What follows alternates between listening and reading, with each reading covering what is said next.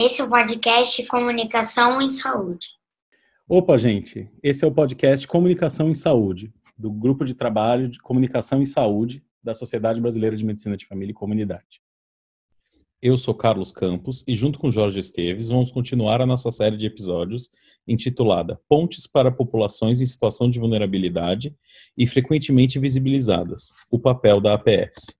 Neste episódio, falaremos sobre saúde da população negra e, para isso, convidamos Rita Helena Borré.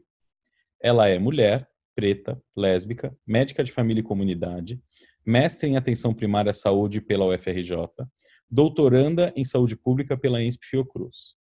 Atua como médica na ESF, na Clínica da Família Antídio Dias da Silveira, no município do Rio, e professora de saúde da família para o curso de medicina da Universidade Estácio de Sá membro do coletivo Negrex, atualmente presidente da Associação de Medicina de Família e Comunidade do Estado do Rio de Janeiro, e uma das coordenadoras do GT de Saúde da População Negra da Sociedade Brasileira de Medicina de Família e Comunidade.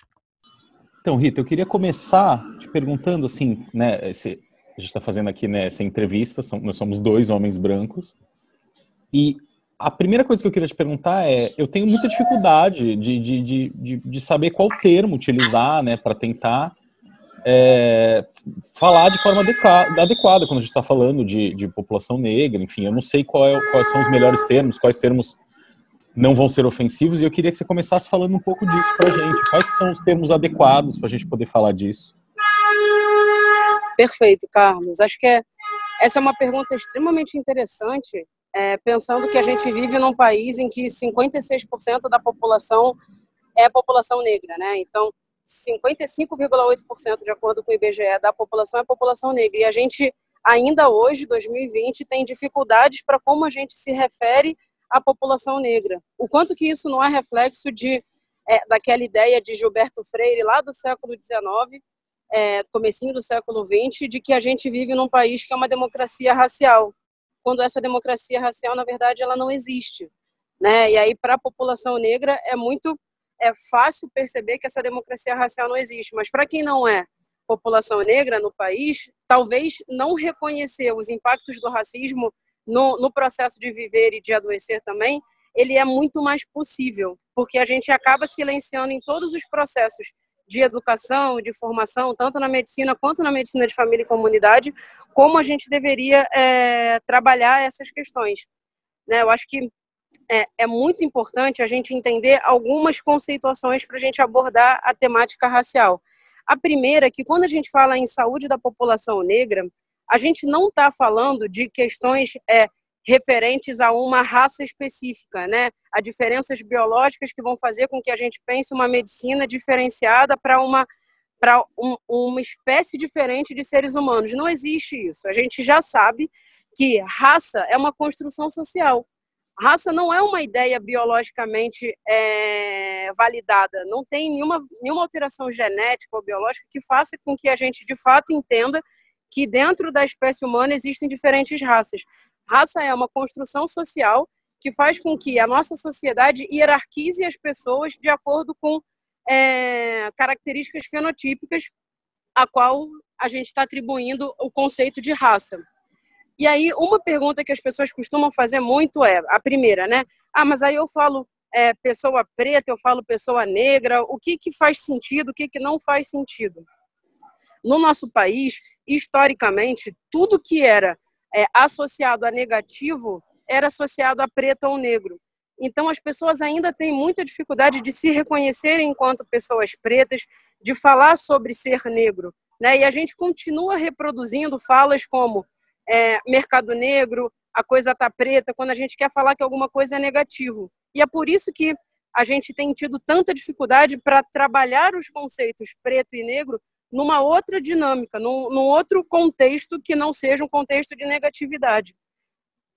Nesse sentido, algumas coisas são importantes para a gente conseguir é, delimitar. Por exemplo, quando o IBGE cria né, cinco formas da gente se autodeclarar, por que, que existem cinco formas da gente se autodeclarar?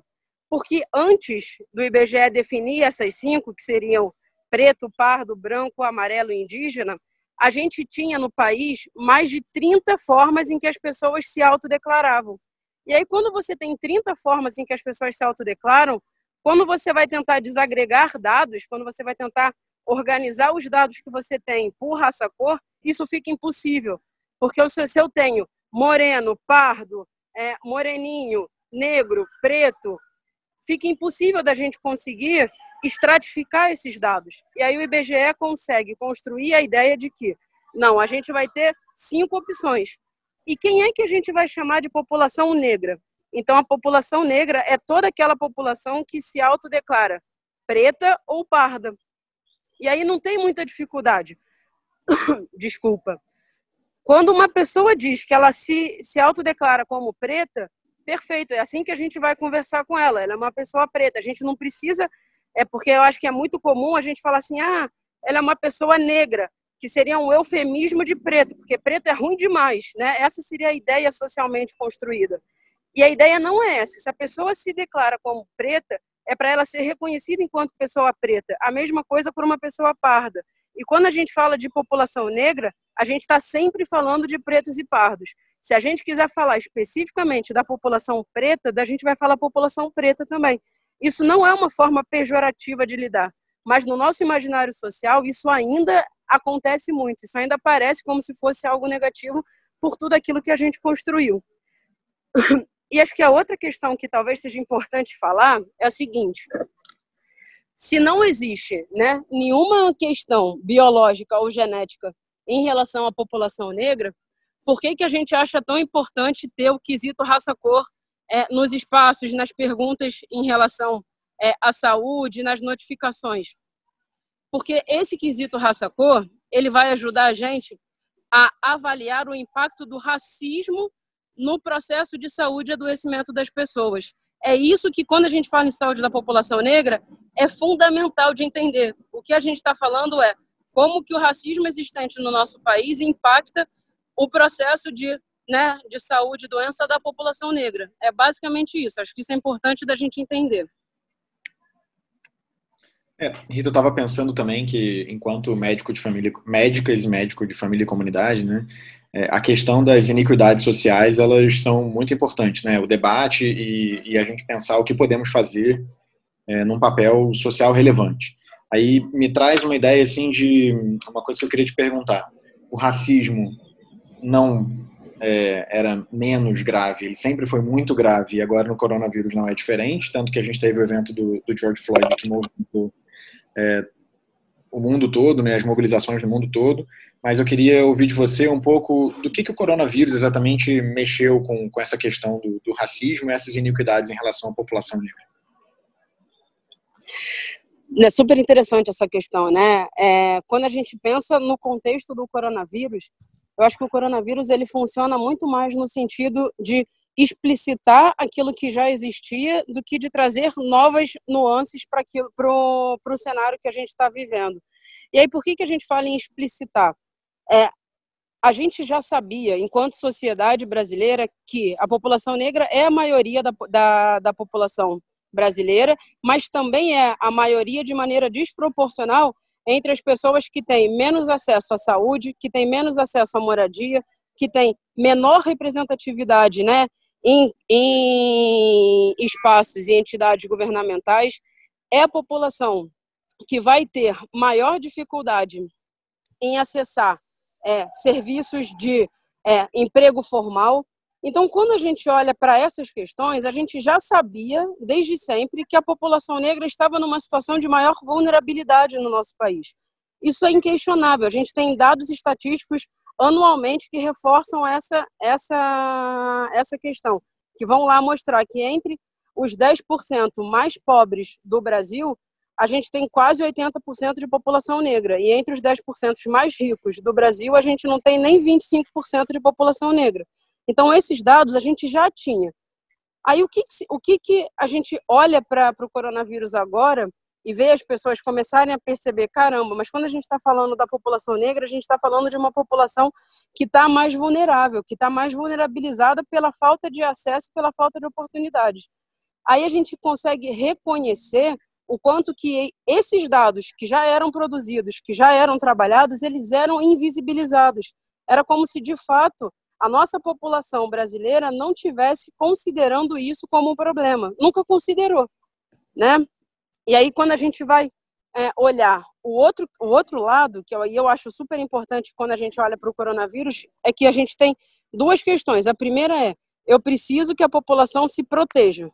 Beleza. E aí, quando a gente vai olhar para a população que pode se proteger dentro das estratégias governamentais brasileiras, a gente entende que a população negra é a população que não vai conseguir se proteger, porque é a população que tem emprego informal, é a população que está desempregada, é a população que está em maiores, né, em maior quantidade em assentamentos é, urbanos, é, em adensamentos urbanos, é a população que de fato tem piores condições de moradias. Aí, quando a gente entende que, bom, então a população negra não é a população que vai conseguir se proteger mais em relação ao coronavírus, mas será que ela tem acesso garantido ao sistema de saúde? Aí a gente entra no segundo problema. O segundo problema é, primeiro, que a gente tem a maior a, a população negra representa 67% da população que depende exclusivamente do Sistema Único de Saúde. E isso não seria um problema se o Sistema Único de Saúde não tivesse sendo cronicamente subfinanciado e sofrendo desinvestimento. Quando a gente vê que a gente tem um sistema de saúde que desde antes da pandemia já estava extremamente sobrecarregado, a gente entende também que essa é mais uma forma de racismo. E aí o outro problema é que a população negra vai enfrentar na entrada no, no serviço de saúde, no acesso ao serviço de saúde, o racismo institucional. O que, que a gente está chamando de racismo institucional? É essa percepção de que a população negra vai ter o seu acesso ao sistema de saúde dificultado. E aí, quando a gente olha para a população negra e percebe que a população negra está mais vulnerabilizada em relação ao coronavírus e tem menor acesso ao sistema de saúde, o que a gente reconhece é essa população é a população que estaria mais autorizada a morrer do que o restante da população brasileira. É como se a vida da população negra valesse menos do que a vida do restante da população brasileira. A partir do momento que a gente tem dados que mostram que a população mais vulnerabilizada é também a população que vai ter menor acesso aos serviços de saúde e nada é feito em relação a isso, o que a gente entende é que essa é uma reprodução de necropolítica. Isso é o Estado definindo quem é que pode viver e quem é que pode talvez não viver, quem é que tem a vida com menos valor.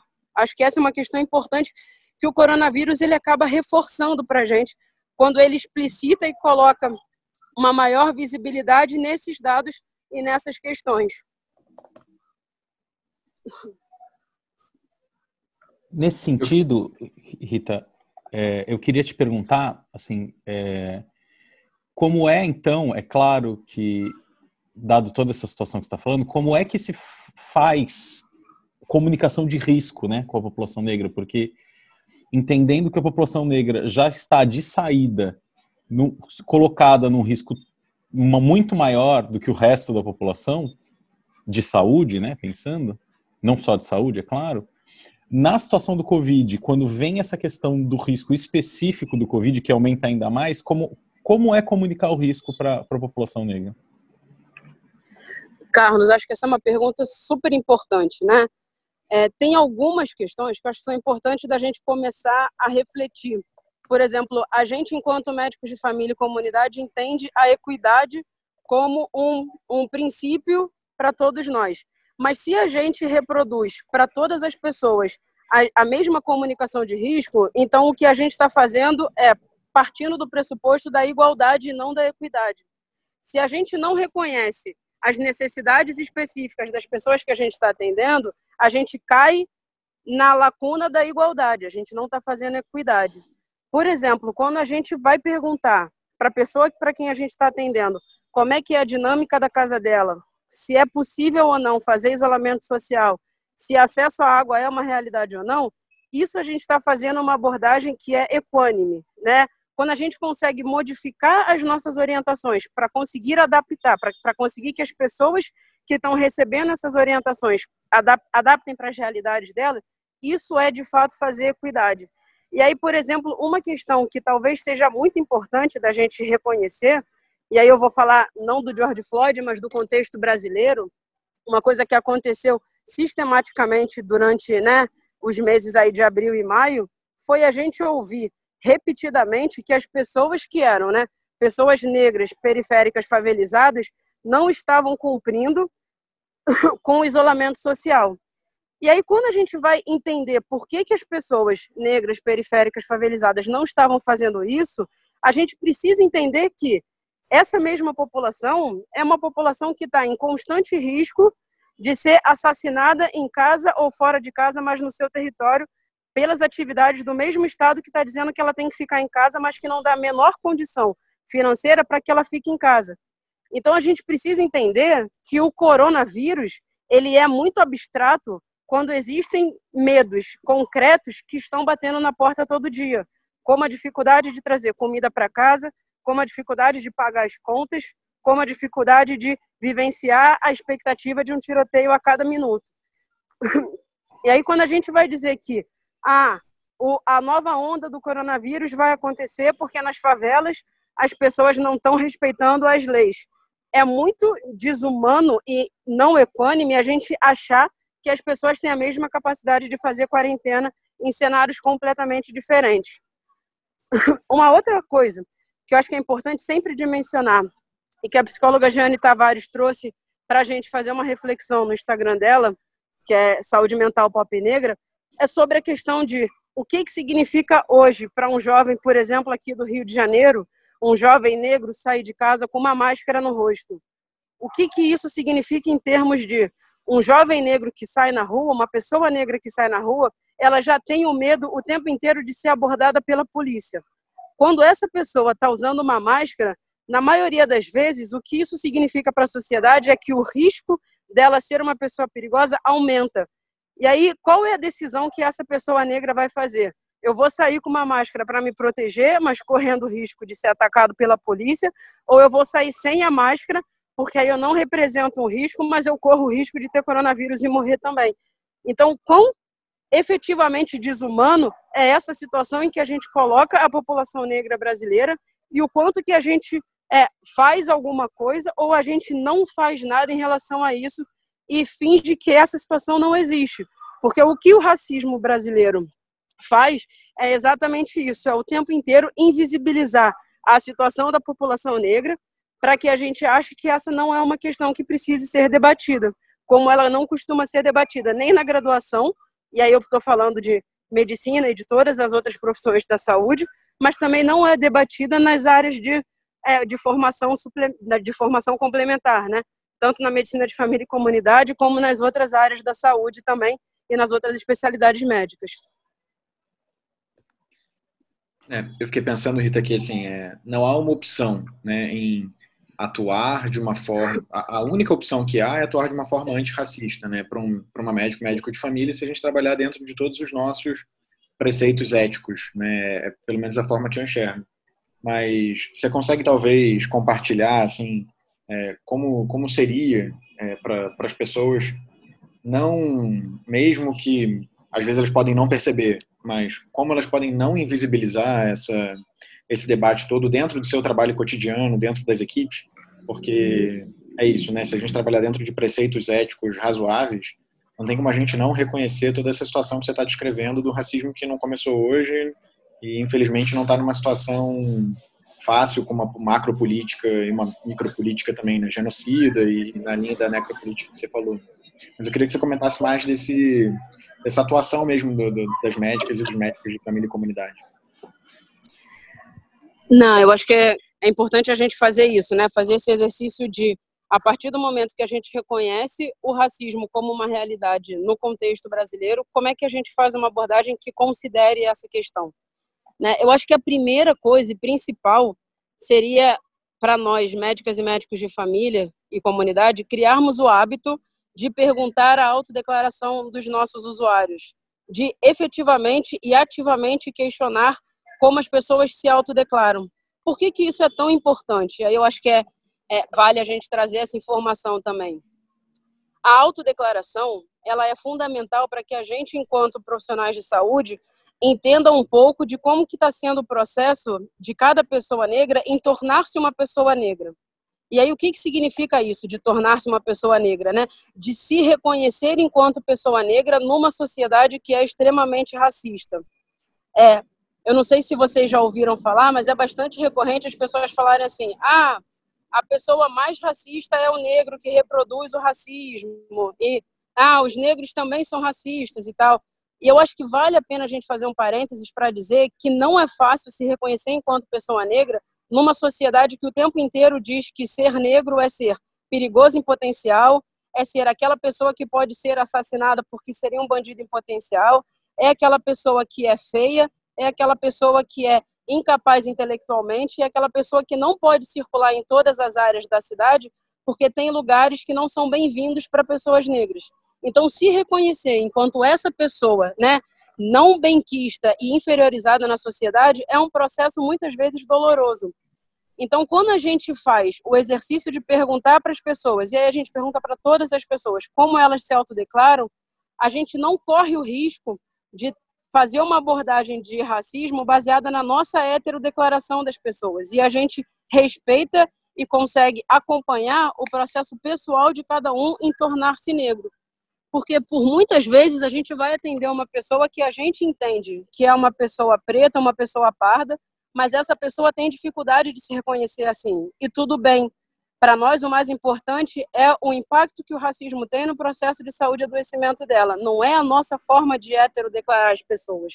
Então, entender isso vai ser super importante para a gente, inclusive, acolher e apoiar o processo dessa pessoa em tornar-se negra, em ter essa identidade e se identificar enquanto pessoa negra e acessar os sofrimentos que ser negro no país acabam gerando. Uma outra questão que eu acho que é importante da gente começar a fazer é quando a gente vai fazer, por exemplo, uma atividade de familiograma, quando a gente vai começar a discutir com a pessoa né, sobre a dinâmica familiar, a gente perguntar sobre a raça, cor das pessoas da família também. Porque existe uma série de questões né, de sofrimento, e de é, subjugações dentro da família por conta de questões é, racializadas, por conta de vivências de racismo dentro de casa, por conta de dificuldades de identificação racial dentro de casa também. Então, abordar isso é entender que, dentro da abordagem familiar, as relações raciais são extremamente importantes também. Né? Uma outra coisa que talvez seja importante da gente entender é que, para uma pessoa negra, geralmente, o tempo de consulta ele tende a ser menor do que para uma pessoa branca. A gente costuma, é, a gente tem dados que mostram que os médicos, as médicas e médicos tendem a explicar menos para as pessoas negras o, o, o tratamento ou o projeto terapêutico, porque parte do pressuposto que elas vão ter mais dificuldade de entender, então que não vale a pena fazer essa explicação. Então a gente já tem essa informação. Quando a gente faz uma uma abordagem em saúde econômica, a gente, a partir desse reconhecimento, começa a tentar fazer um processo diferente. Uma outra coisa que talvez valha a pena a gente fazer é instrumentalizar as pessoas para as violências que elas podem sofrer nos outros, nos outros espaços de saúde e dentro da própria unidade de saúde em que a gente trabalha. Eu costumo dizer sempre que não adianta nada eu ser uma médica de família e comunidade super antirracista e super cuidadosa mas o colega do meu lado que trabalha comigo ser extremamente racista, porque vai ter o dia que eu não vou estar na unidade e quem vai atender o meu usuário é essa pessoa. E aí, se a experiência é uma experiência ruim e uma, uma, uma experiência de reprodução do racismo, talvez aquela unidade de saúde não se torne novamente um ambiente protegido onde a pessoa se sinta acolhida. Uma, uma questão que eu acho que é difícil, mas que a gente precisa fazer é, o esforço o tempo inteiro é de validar o sofrimento das pessoas. E aí o sofrimento de ser uma pessoa negra entrando no shopping sendo acompanhado por policiais, talvez nunca seja possível de entender para uma pessoa branca. Mas o nosso papel enquanto médicos e médicos de família é buscar empatia, né? É buscar entender, acolher e validar o sofrimento das outras pessoas. Então entender o quanto que uma pessoa negra vai vivenciar e vai sofrer por conta do racismo na sociedade é muito importante. E entender isso significa trazer isso para o espaço do encontro clínico. Trazer, trazer essas nuances para que isso possa ser colocado dentro do, do encontro clínico, para que isso não seja silenciado, ou para que essa não seja uma daquelas questões que não vale a pena mencionar, porque aquele profissional não vai entender do que, que eu estou falando. Eu acho que buscar ativamente essas questões, né? Quando a gente está atendendo, por exemplo, uma mulher negra que está grávida, a gente tem o hábito de perguntar sobre a expectativa dela em relação à raça, à cor da criança que vai nascer. Quando a gente está atendendo é, uma pessoa uma pessoa negra que está se relacionando com uma pessoa branca, por exemplo, a gente pergunta sobre como é que são essas relações, como é que é essa relação e como é que é se ela percebe que isso impacta o fato de ser uma relação interracial impacta nessa relação e no equilíbrio da relação. Essas coisas são extremamente importantes para a vivência das pessoas negras, mas acaba que isso fica é, silenciado, isso fica invisibilizado quando a gente não está reconhecendo essas é, situações como possíveis situações que vão gerar sofrimento. Rita, é, queria te agradecer a participação. Na verdade, acho que mais clara, didática e é impossível. Né? E queria te deixar o espaço para caso você queira incluir qualquer outra questão relacionada às ideias que você trouxe. Mas queria muito te agradecer. Acho que a gente aprendeu demais hoje aqui e foi importante te ouvir. Não, eu queria agradecer o, o convite de vocês, o convite do, do Grupo de Comunicação e Saúde e também é, dizer que eu acho que é extremamente importante a gente começar a fazer esses espaços, né? A fazer espaços onde a gente vai discutir como que a medicina de família e comunidade brasileira tem ainda muitas lacunas que precisam é, ser trabalhadas. Uma coisa que eu costumo dizer muitas vezes e que as pessoas costumam me perguntar muito é: ah, mas como é que seria para uma pessoa branca fazer uma abordagem antirracista? Né? Será que eu não estou tomando o lugar de outras pessoas? Será que isso não seria é, eu sendo é, um atravessador ou eu tentando ser um branco salvador, que é um termo que a gente tem usado bastante? Eu acho que é muito importante a gente lembrar que quem inventou o racismo, a ideia da a construção do racismo, ela não vem das pessoas negras, né? Ela vem das pessoas brancas. Então, as pessoas brancas precisam entender que numa sociedade racializada existe a branquitude, existe a raça branca, que é uma raça extremamente privilegiada e que pode passar a vida inteira sem fazer essa reflexão sobre aspectos raciais, porque não sofre por conta disso, porque isso de fato é um privilégio. Então, no dia a dia, nos espaços todos, eu acho que é muito importante que a população branca entenda que precisa sim ser antirracista também, precisa se comprometer com uma prática de cuidado em saúde antirracista. Por quê? Porque muitas vezes as pessoas brancas vão estar em lugares privilegiados em que para pessoas negras vai ser muito difícil levantar essa voz. E não dá para a gente ficar esperando que as pessoas negras cheguem em todos os espaços para que essa voz seja levantada. Muitas vezes vai ser muito importante ter parceiros brancos que saibam reconhecer os privilégios e saibam também fazer a discussão, fazer o debate e trazer a pauta racial para a centralidade que ela deveria ter. Eu acho que isso é muito importante. E aí, é, as pessoas sempre que me perguntam assim, ah, mas quando eu vou abordar no consultório, eu tenho medo de estar tá reproduzindo racismo. Aí eu pergunto, né? A maioria dos médicos e médicas que eu conheço, por exemplo, é, que trabalham em favelas, são pessoas que não têm uma história de ter vivido em favelas, mas não têm talvez dificuldade de criar essa relação e de tentar horizontalizar essa relação. Então, por que que em relação à população negra isso seria uma barreira? Por que que para médicos é, médicos homens atender mulheres não é uma é, percepção de reprodução do machismo e de uma opressão? Mas quando a gente está falando de população negra, isso acontece. Né? Eu acho que vale a gente fazer essa reflexão e entender o tempo inteiro que a gente tem um, um, um, entendimento de lugares de fala que são diferentes, enquanto população negra enquanto população branca. Mas a gente precisa entender que toda a população brasileira tem a responsabilidade de fazer uma ação antirracista.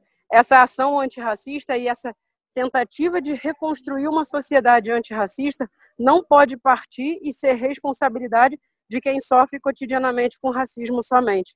Acho que era isso que eu tinha para falar, que eu acho que é importante, a gente não podia deixar de fora. Rita, muito obrigado. Acho que é só isso que eu posso te dizer. Assim, eu aprendi muita, como o Jorge comentou, aprendi muita coisa. Assim, é, é, é, é, muito importante, né? Assim, a gente quando pensou, né, de, de, de te convidar e de, de fazer esse podcast, ainda não tinha acontecido toda essa efervescência que tem acontecido por causa da questão do George Floyd, porque não é uma questão que, como o Jorge comentou, que começou com o evento dele e que não, infelizmente, não vai acabar amanhã também. Então a gente precisa ter isso muito claro, né? Eu queria te agradecer e que foi muito bacana você ter tudo que você falou e obrigado. Na, obrigada a vocês. Né, acho que acho que é isso, assim. Acho que as perguntas foram ótimas.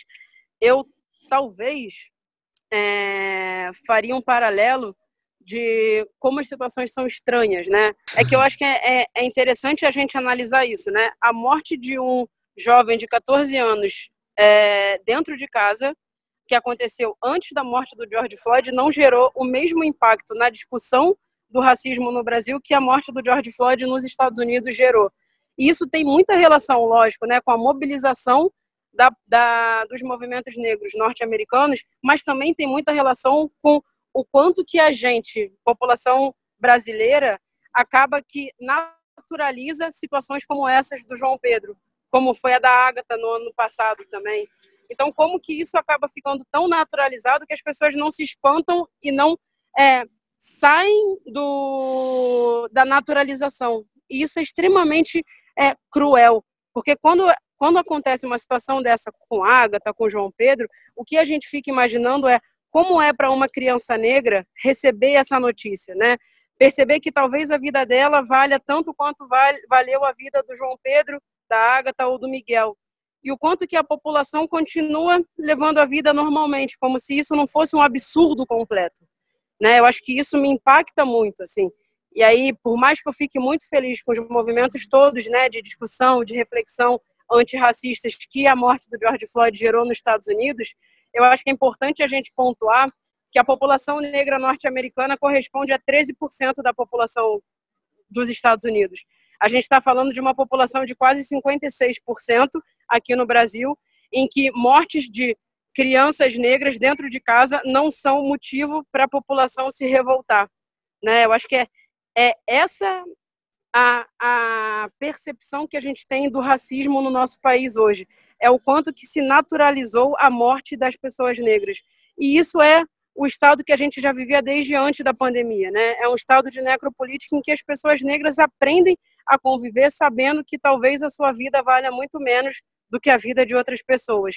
E aí a gente tem os dados do, de 2018 do Ministério da Saúde que mostra que os jovens negros têm 45% mais chance de morrer de suicídio do que os jovens brancos.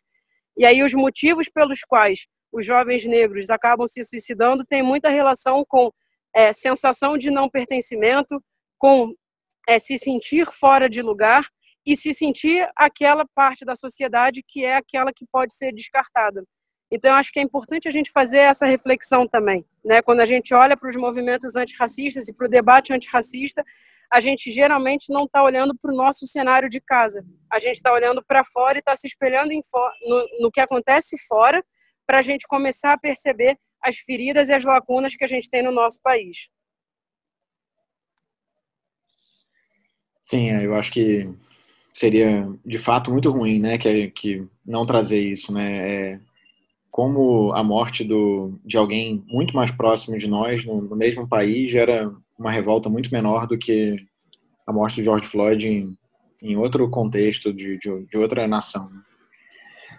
Né? É, acho que acho que a gente tem bastante coisa para para refletir ainda, né, sobre sobre essas ações todas nossas e a nossa responsabilidade ética social. Né? É, Rita, eu acho que a gente queria te agradecer. Não sei se tem algo além para trazer. Acho que tem bastante coisa já para a gente, sinceramente, dar uma pausa nesse episódio, pensar um pouquinho sobre o que a gente tem que fazer todos os dias, né? E, e, isso eu queria te agradecer também. Espero que que tenha sido proveitoso para todos nós, como foi como foi de fato fazer esse podcast. Né? Perfeito, gente. Queria dizer que estou à disposição. Que legal que vocês fizeram. É, vocês tiveram a ideia de fazer o podcast abordando saúde da população negra. Bem bacana e bem importante mesmo. Esse foi o podcast Comunicação e Saúde. A edição é de Ana Carolina D'Angeles. Roteiro, apresentação e idealização de Carlos Campos e Jorge Esteves. A música trilha se chama O Bispo, da banda Empenha. Foi realizado com apoio da Sociedade Brasileira de Medicina de Família e Comunidade.